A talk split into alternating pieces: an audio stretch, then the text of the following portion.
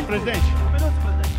Bem-vindos ao Baixo Clero, podcast semanal de política do UOL. Gravado toda quinta-feira, o programa conta com a participação dos blogueiros do UOL, Josias de Souza, Thales Faria e Leonardo Sakamoto.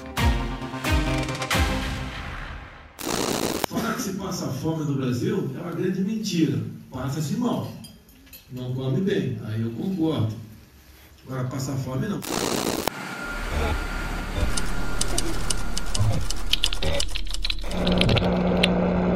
Olá, amigos e amigas, bem-vindos a mais uma edição do podcast Baixo Clero, que é uma troca de informações, ideias sobre a conjuntura política do país. Eu, Josias de Souza, falo de Brasília. Em São Paulo temos Leonardo Sakamoto. Tudo bom, Sakamoto? Grande Josias, tudo bem? Tudo bom. Em Brasília temos também o Thales Faria. Tudo bom, Thales? Tudo bem, Josias? Tudo bem, Sakamoto? Opa! Bom, hoje nós vamos falar sobre as consequências do surto verborrágico que acomete o presidente Jair Bolsonaro. Há uma palavra que é pouco utilizada, mas que eu acho que se aplica muito bem ao caso do Bolsonaro, que é logorreia. Esse é um vocábulo que define essa compulsão de certas pessoas para falar além da conta. No caso do Bolsonaro, a logorreia ofende a democracia, nega a história, desvirtua dados científicos e despreza direitos humanos. Em duas palavras, a meu juízo, Bolsonaro acentua a divisão política e produz insegurança econômica. Ele divide uma sociedade que precisa de união e torna insegura uma conjuntura que depende de estabilidade para acelerar a recuperação da economia. Eu quero ouvir vocês. Primeiro, Thales, é, que análise você faz dessa retórica tóxica do Bolsonaro, Thales? Eu acho que ela, ela é uma retórica que sempre existiu. Todos sabiam que, que o Bolsonaro era isso. O problema é que ele, como presidente da República, ele é uma, um farol. Quer dizer, ele é um exemplo que vai ser seguido por muita gente. Então, quando o Bolsonaro é, chama, agride minorias, agride as pessoas, agride os fatos, é, ele traz atrás de si uma multidão que também fará a mesma coisa. E aí ocorre isso que você está dizendo, acirra os ânimos na sociedade, divide a sociedade. Né?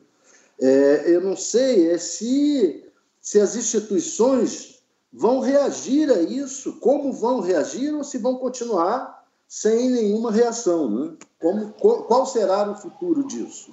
A gente vai passar quatro, oito anos assim?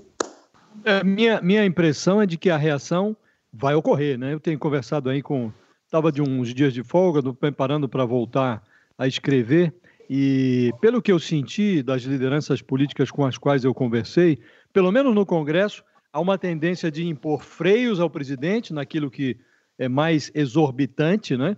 derrubando decretos, regulamentando de forma mais draconiana as medidas provisórias, sem prejuízo do que os líderes estão chamando dessa reforma de reformas econômicas, né? Conclusão da reforma da previdência, início da reforma tributária. Acho que eles vão se dissociar mais da parte é, é, dessa retórica tóxica do Bolsonaro, impondo limites a ela na medida do, dos poderes do legislativo e tocando essa agenda mais econômica que me parece que há um consenso ali no Congresso que ela precisa ser tocada. Você como analisa, é, Sakamoto? Olha, eu, eu concordo com vocês. Assim, eu acho que o Bem, o Brasil não aguenta quatro anos disso, na verdade. Em primeiro lugar, nossas instituições não são tão fortes, na verdade, não são tão maduras como instituições dos Estados Unidos, da França, com relação a isso. É, os Estados Unidos reagem, inclusive, de maneira diferente a, a, situações semelhantes colocadas por Donald Trump. A gente não tem o mesmo, a mesma força. Eu acho que é, com relação à questão das, da, das reformas econômicas, essa pauta, que é uma pauta, não é nem de Bolsonaro, aliás, muito pelo contrário, é uma pauta de outros grupos da sociedade, essa pauta continua. O problema é o quê? Um problema, inclusive, que foi citado pela ex-presidente Dilma Rousseff, na lista que eu fiz com ela, que saiu no UOL essa semana, em que ela coloca que, por um lado, exatamente pelo fato de que Bolsonaro vai é, tolerar, vai permitir é, reformas estruturais, né, reformas é, econômicas, é que ele continuará com o passe livre para fazer muita coisa. Porque se Bolsonaro é, não é, é, é, interagisse mais negativamente ou negasse apoio a, a, essas reformas, somado com, o, com um comportamento agressivo, bizarro, pouco democrático, anticivilizado dele nas últimas duas semanas, ele poderia caminhar, inclusive, para uma substituição. Só que exatamente ele vai se manter. E esse é o ponto: que enquanto ele der apoio para as reformas, ele vai continuar, pelo menos, com a retórica. E aí eu acho que é o que a gente estava falando antes de começar, né? Uma coisa é a retórica, outra é a retórica transbordar para fatos e ele começar a interagir e transformar isso em política. Né? Eu vejo ah. no Congresso é, uma disposição para impeachment. Não nem eu, nem eu, nem eu. Não, isso eu acho que está fora de questão. É, isso a gente tem consenso. Eu, tem. eu tendo a concordar muito com, com o Léo que o que, o que, que ocorre? À medida em que o Congresso e o Bolsonaro têm pautas semelhantes, do ponto de vista econômico, especialmente, é, acaba que, mesmo trabalhando as pautas do jeito que ele quer, que o Congresso quer, ele beneficia o Bolsonaro. Então, ele vai, ele vai estar beneficiado pelo Congresso com uma retórica excludente em relação a uma parcela grande da sociedade. Quer dizer, é, é uma situação que é, é tende a perdurar. Eu, agora, eu não sei o que, que a o... situação, a situação, que que você tem razão, Thales, ela é uma, ela é uma situação atípica e você tem toda a razão, porque na medida em que as reformas avancem e que elas surtam efeitos, suponha que ela tenha algum efeito, já está a recuperação econômica, ela começa a, a emergir de forma muito tímida ainda. Houve uma pequena redução na taxa de desemprego, mas isso, enfim, muito aquém do que o país necessitaria. Então, obviamente, se as reformas avançam e se elas têm consequências no ritmo de, de, desenvolvimento econômico, o Bolsonaro se beneficia. Agora, esse benefício poderá ser menor se ele se mostrar um presidente inconfiável, amalucado. Eu não vejo, não vejo como uma coisa fora de, de questão que o Congresso consiga se dissociar do presidente mostrando que, olha, nós estamos fazendo as reformas a despeito do Bolsonaro. Não acho que isso seja absurdo, sobretudo se a retórica do Bolsonaro começar a ter a significar uma trava no desenvolvimento da economia. Como pode ocorrer esse questionamento que ele faz, por exemplo, do, dos números é, científicos do INPE, que é um órgão do governo, do próprio governo, né, sobre desmatamento?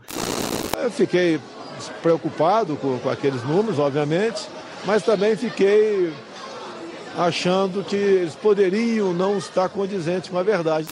Então, o, o, o presidente introduz inseguranças. É, o agronegócio, por exemplo, depende do selo é, é, verde que o Brasil tem no exterior, de, de país que respeita o meio ambiente, respeita metas ambientais, para vender para fora. O agronegócio depende disso. Então, se o presidente começar a significar uma trava para isso, as pessoas vão desligando ele da tomada, sem precisar de um impeachment. O país segue. Mas qual a consequência de o Congresso se dissociar, é, dissociar sua imagem? De, Eu Bolsonaro? vejo uma consequência. Eu vejo uma consequência. Você começa a consolidar a imagem de um presidente inconfiável, de um presidente amalucado, que solta frases a esmo, e aí você consolida no, no, na sociedade a sensação de que é preciso uma alternativa. Então, ainda que o, o Bolsonaro não caia, ele vai se deslegitimando como presidente e quando você tiver a próxima sucessão, as pessoas vão buscar uma alternativa. Mas... Isso já está acontecendo em termos políticos. Já, as pessoas, as lideranças já estão enxergando essa via. Mas, Josias e Thales, ó, só para colocar um ponto, que é o seguinte: a, a... primeiro, eu acho que tem dois, duas coisas mais complexas nisso tudo. Porque se por um lado o comportamento do Bolsonaro extremamente agressivo com relação ao meio ambiente, ele pode levar a perdas né, dos empresários honestos que trabalham, que seguem a lei. Por outro lado, você tem uma grande quantidade de empresários também da, da, do agronegócio que operam à franja do sistema, que são um risco para os empresários que operam dentro da lei e que estão apoiando de sobremaneira o ministro Ricardo Salles né, em determinadas medidas que são extremamente complicadas, tanto para a questão do desmatamento, liberação de agrotóxicos, entre outras. Então, não é tão preto no branco. Você tem grupos que operaram sempre à franja do sistema, que veem em Bolsonaro, grupos de, de, da, do poder econômico que operam à franja, que veem em Bolsonaro uma oportunidade de disputar é, de forma, através de um dumping social, dumping ambiental, com, com o pessoal que está operando dentro da lei. E segundo, que eu acho que é importante, é, a questão econômica é super relevante. É pois super é. relevante, mas é tão relevante que pode acontecer também o seguinte, né? Vamos dar um exemplo que a economia começa a crescer, a economia começa a desenvolver. Vamos fazer, supondo que começa, por enquanto, não vai ser tá diminuindo o desemprego, mas muito lentamente, etc. Começa a crescer e começa a desenvolver. Né? A população também pode trabalhar com um binômio que é o seguinte: a população fica satisfeita porque a economia está crescendo e tolera um governo com um presidente que fala aquilo que fala. Mas o que acontece? Com o tempo, ele vai dilapidando as instituições, ele vai dilapidando os valores. Vamos lembrar que quando o Lula era presidente, teve todo escândalo do, do mensalão, mas por conta da economia ele se reelegeu, né? Pois é, é. verdade. O, o, a questão é que a minha tese é de que o Bolsonaro, se ele se mostra um presidente inconfiável demais, o sistema tende a se acomodar à margem dele. Então você tem razão, tem aí um, um, um agronegociante é, é, medieval que está pouco se lixando para desmatamento, ele quer mais é, é, fazer, não só agronegociante, tem mineradores querendo entrar em área indígena, tem de tudo. E o Bolsonaro está se associando a essa gente. Agora, vamos lembrar que recentemente o Supremo Tribunal Federal, o, o Bolsonaro tentou é, reeditar uma medida provisória que tinha sido derrubada no Congresso Nacional, devolvendo a, a, a questão da demarcação de terras indígenas para a FUNAI, tirando da agricultura, devolvendo para a FUNAI. Ele tentou reeditar isto, uma medida provisória, o Supremo derrubou. Foi uma medida liminar do ministro Barroso e vai ser julgado agora. Exato. Só para esclarecer. É, exato. O Bolsonaro não está solto no mundo fazendo o que bem entende as, as instituições, que eu concordo com o que disse o Sakamoto, nós não temos ainda evidência de que as institui nossas instituições são sólidas o bastante para reagir a isso que está acontecendo agora, que é uma absoluta novidade.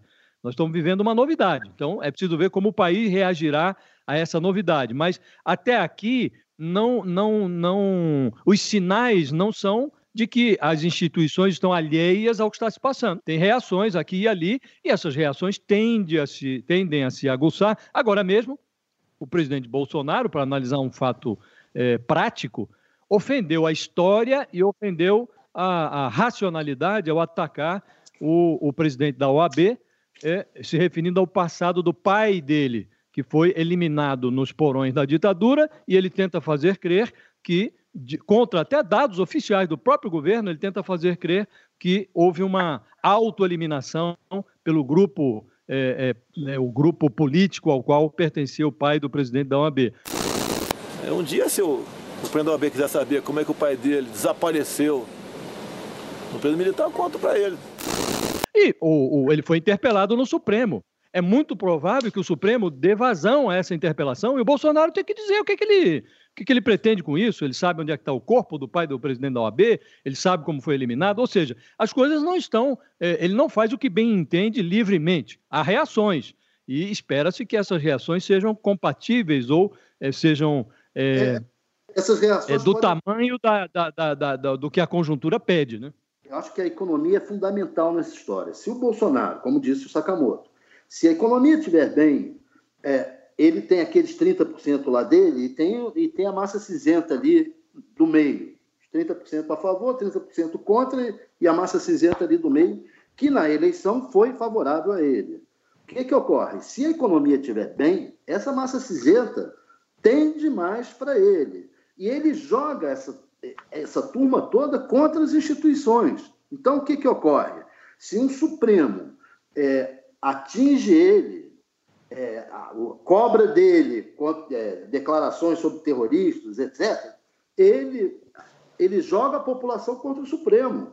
Ele vai nas redes sociais e joga contra o Supremo. O que já fez. Aí é que eu entro, Thales, aí é que eu digo que, muito bem, ele vai jogar, mas vai jogar a tribo dele ali, os 30% que ele tem, que eu acho que tende a diminuir para 25%, enfim, ele tem ali uma parcela da sociedade que é leal a ele. Agora, tem o miolo que você chama aí, o miolo que está na. Eu, eu digo que esses. Tem um terço do eleitorado que votou nele por conta de antipetismo, porque está de saco cheio de crise econômica e tal. Esse um terço foi para o acostamento. não está mais com ele, as pesquisas mostram isso.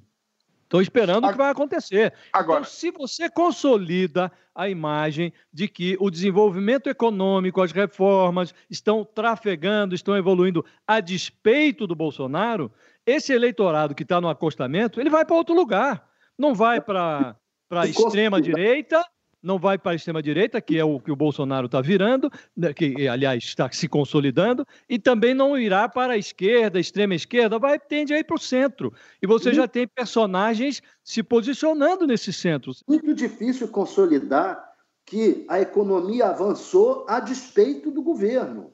Eu não sei se é difícil. Ah, não, também, não a despeito do acho... governo, não a despeito do governo, mas só para citar um exemplo. Mas o Nós... governo é o Bolsonaro. É, mas o governo é o Bolsonaro, na verdade, né, Josias? É um pouco difícil, mas é, é, mas é um pouco difícil é isso, né? Tipo, você tem, você tem um, um governo que é, é, extremamente bom, inclusive na comunicação nas redes sociais. E olha, só para só jogar um outro problema nessa história inteira aí, olha. Primeiro, enquanto o Bolsonaro fala tudo isso, se for pegar bem, é, enquanto o Bolsonaro falava uh, a torto e direito, um bando de aberrações, meio ambiente, um monte de coisa, histórias com relação que são extremamente negativas para a família Bolsonaro pararam de ser circular. A história do helicóptero da alegria, levando os filhos para o casamento, isso aí é, parou. A, a, questão do Flávio Bolsonaro lá no Supremo discutir-se menos. A questão da indicação dele para a embaixada, do filho do Ar para a embaixada na, no, no, nos Estados Unidos também indica-se menos. A, a, imprensa não tem mão e pé o suficiente para cobrir as aberrações que ele diz e, ao mesmo tempo, poder fazer investigação no dia a dia. E eu acho também que é, é, é a população também é, é acaba vendo ele onipresente nos veículos de comunicação e eu acho que vai acabar atribuindo ele tudo de bom ou de ruim que aconteceu é, no país. Eu acho, eu acho que nós já, já, como dissemos aqui, nós estamos vivendo uma coisa atípica, né? que é o próprio. Você conversa com ministros do próprio governo, eles estão é, com vergonha do que está acontecendo. Alguns deles, os mais sóbrios, eles olham e veem, pô, não é possível o que está acontecendo, porque você tem um presidente da República que está atrapalhando o próprio governo. Na prática, ele está atrapalhando a si mesmo, o Bolsonaro. Então, se vincular é, atavicamente ao eleitorado que já é dele, então você falar para convertidos, muito bem, tem um, um, um, êxito parcial, mas ele perde um outro pedaço da sociedade. Eu acho que nós estamos, nós não podemos subestimar a capacidade do brasileiro de entender a conjuntura, de entender o que está se passando. Então, só para se jogar um complicador na nossa discussão, você pega um personagem, por exemplo, como João Dória, que está tentando se posicionar para 2022. O que é que ele está fazendo? Um movimento muito nítido agora. Ele se associa fortemente ao Paulo Guedes, que é o ministro da Economia, e à agenda do Paulo Guedes, e se começa a se dissociar, começa a tomar distância do Jair Bolsonaro. Um movimento ainda tênue, mas ele já começa a fazer esse movimento. Então, eu não acho que seja impossível que você consolide essa impressão de que a economia avança a despeito do Bolsonaro. Se o Congresso eh, mantém o ritmo de, de, de votações, de reforma, conclui a Previdência, inicia a tributária, e os seus líderes é, em, é, encampam essa, essa com mais vigor esse discurso, olha, estamos fazendo aqui, o presidente atrapalha, mas nós não vamos atrapalhar o país e tal, você vai consolidando essa imagem. Então chega lá em 2022, pode ser que você tenha um cenário econômico menos pior, e que as pessoas não atribuam 100% desse êxito ao, ao Bolsonaro. Eu não excluo essa possibilidade. E aí vamos buscar uma alternativa. Olha, para manter essa agenda, quem é que nós podemos colocar no lugar? Não excluo isso. Eu acho que ele está ocupando todo o espectro da direita e não vai deixar espaço para, para, para uma opção razoável nesse campo. É não, direita não, mas do centro para cá, sim. É, eu acho que tem uma outra coisa também que eu acho que a, a, o problema é que ele pode, o binômio economia-governo, pode fazer o país crescer economicamente, só, ou seja, sair o país, tirar o país do buraco, só que não é só uma questão eleitoral em 2020 e 2022, mas também é que a, o Bolsonaro está envenenando, está envenenando o ambiente. Está havendo um envenenamento do ambiente com relação às pautas que a gente está discutindo coletivamente no Brasil, não são crescimento econômico, desenvolvimento social, tipo, é isso, estamos discutindo, na verdade, pautas medievais. É tá isso. se colocando, a gente está jogando, está envenenando o ambiente de tal maneira que eu acho que ele vai, ele, independentemente das instituições, pode ser que isso não altere institucionalmente o país, mas isso pode sim contribuir com o fortalecimento de determinadas forças grotescas que tem o objetivo de, de transformar isso aqui na casa da mãe Joana. Eu acho que o Bolsonaro tem um componente revolucionário, sim, nesse sentido de, de tentar, é, falando direto com a população, passar por cima das instituições e tentar formá-las. Ele está fazendo isso, inclusive no meio militar. O que, que ocorre? Ele vai, ele está indo a toda solenidade militar.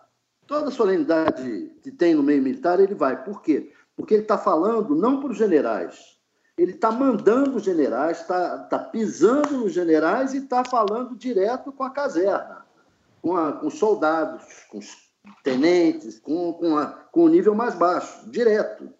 É, é um pouco a, a, mesma estratégia que ele tem com a política em geral. Ele fala com baixo clero, conversa com baixo clero, fala direto com a população e deixa o alto clero para lá e oprime o alto clero. Eu não sei é como é que os militares é, e era é uma questão que eu não sei não sei responder como é que esse generalato está tá sofrendo isso e não está não está reagindo, né? Está tá atônito. Eu não, sei, eu não sei se eu não sei se nós não estamos subestimando a capacidade da sociedade brasileira de reagir a isso, né? Porque agora mesmo você tá, o Thales está citando os militares. O, o, o, o, Bolsonaro impôs humilhações a alguns generais que estavam lá na equipe dele e que ele afastou de forma é, incompreensível. Ainda outro dia eu assistia uma entrevista do general Santos Cruz, que foi afastado, empurrado para fora do governo por esse grupo de Olavo de Carvalho, é, associado com o filho do presidente, o Carlos Bolsonaro. Me pareceu um general sensatíssimo observações muito sensatas. Quer dizer, botaram para fora um general que podia ser ali um é, aconselhador é, sensato do presidente. E agora o, o comando do, do, das Forças Armadas, está, do Exército, está impondo limites aos seus, aos seus comandados, aos soldados, aos oficiais, no, no que diz respeito ao Twitter. Eles estão impondo ali uma política de, de regulando o que pode e o que não podem os militares fazer nas redes sociais. Quer dizer, isso já é uma espécie de reação, não é um vale tudo. Os militares têm limites, né? Tem um, limites hierárquicos, limites, limites de, de, enfim, os valores que a força defende. Você não pode é, agora um liberou geral nas redes sociais. Então tem uma certa, se você for analisar o que o Bolsonaro está fazendo, para ele não existe mais trabalho escravo. Ele desmerece é, é, é, houve uma, uma, um, um, um, problema é, lá no Pará, na, na, prisão do Pará, de Altamira. Morreram pessoas lá com, numa proporção que só foi superada pelo massacre do Carandiru, gente decapitada, e o presidente desmerece isso. Pergunta para as vítimas, os que morreram lá, o que eles acham? Depois que ele responder, eu respondo vocês. Quer dizer, você não pode é, é, se associar a uma coisa tão medieval e imaginar que isso não vai ter reação. As pesquisas mostram que as pessoas, a maioria dos brasileiros discordam dessas normas que o, o Bolsonaro quer impor a, a, as, as, aos limites da legislação do trânsito, por exemplo, ao, a liberou geral em relação a armas. As pesquisas mostram que há uma reação da sociedade a isso. Então, eu acho que nós não podemos subestimar a capacidade do brasileiro de reagir a essas coisas. Não há a, a, o pedaço da sociedade que foi às ruas para defender Bolsonaro e tal, é um pedaço, mas o resto está em casa. Eu vejo o senso comum é, muito próximo do que diz o Bolsonaro, entendeu? Esses presos são tem mais é que, que, que morrer mesmo. Esse é o senso comum é, das ruas, é o que eu vejo. É, eu, eu também eu tendo a concordar, eu também solidarizo totalmente com a indignação do, do, do Josias. Eu gostaria muito, muito mesmo, tipo, uma, a minha parte otimista quer acreditar que a população em si, a sociedade brasileira, organizada ou não, é, é um freio, é um, é, faz parte do processo de freios e contrapesos a, a, ao Poder Executivo Federal. Gente, olha, eu, eu, eu, tô, lado, eu tô entendendo o que vocês mas... estão falando, mas não é um otimismo vazio, convenhamos. Não, a popularidade não falando... do Bolsonaro caiu. Popularidade não, falando, caiu. Não, não, não. Não estou falando que você está no otimismo vazio. Mas é por outro lado também, o nosso pessimismo também, ele não é vazio, Josias. Porque claro que não. É, é, não, porque é o seguinte, você vai. Você, não tô, pelo amor de Deus, gente que está nos ouvindo, eu não estou comparando, não estou falando que o governo é nazista, pelo amor de Deus. Tipo, mas você tem momentos históricos em que você tem grandes inflexões de sociedades inteiras, como a, como a Alemanha na década de 30, como uma série de outros, como os Estados Unidos, pré-macartismo, né, e depois o macartismo americano. Como você tem várias inflexões da sociedade que acabam, de repente, a, a, a, a sociedade. É, assustada é. diante de um crescimento econômico estagnado, diante de falta de recursos, diante de falta de perspectivas, acaba se entregando, né? Então a gente, eu tenho, é. eu tenho um pé atrás. Não, os, os temores são, são evidentes, eu também tenho pé atrás e tudo isso, mas eu estou me baseando em fatos. Estou me baseando no, na queda de popularidade do Bolsonaro, estou me baseando nas pesquisas que mostram uma reação do, do, dos brasileiros em relação a essa atenuação de regras de maior rigor na legislação de trânsito, as armas e tudo isso. Quer dizer, não há a reação do Congresso, algumas, algumas é, coisas que o Bolsonaro fez, a reação do, do, do Supremo, que ainda que seja liminar, houve. Quer dizer, não, não é um. O Bolsonaro não está solto no mundo fazendo o que bem entende. Ele está fazendo, mas as reações, elas vêm, elas existem. Então, agora, por exemplo, ele está questionando os dados do meio ambiente, os dados do INPE. Os fatos demonstram que o desmatamento cresceu. Então, ele, ele briga com os fatos, mas não adianta quebrar o termômetro, a febre está lá, ele precisa resolver o problema. Ou se ele não resolve, o desmatamento aumenta, isso terá consequências, terá consequência para o agronegócio, terá consequência no acordo que foi recém-firmado com a União Europeia. E isso, obviamente, vai acender sinais de alerta. Então, nós estamos vivendo aí, eh, nós estamos com sete meses de governo, então, é, nós vamos ter mais é, três anos e cacetada pela frente. Então, isso vai, evidentemente. Ele disse numa entrevista ao Globo que não vai mudar, que é assim mesmo. Então, se ele não muda, ou a sociedade se acomoda, como vocês imaginam que vai ocorrer, ou a sociedade reage. Eu acho que vai reagir. Eu não subestimo tanto assim a sociedade brasileira, o grau civilizatório que a gente já alcançou e as instituições do país. Acho que nós estamos submetidos a teste, mas não creio que ele vai fazer o que bem entende. Perfeito. Bem, eu torço que você esteja certo, Bom, então tá bom. Estamos chegando ao final. Sakamoto, considerações finais, alguma coisa?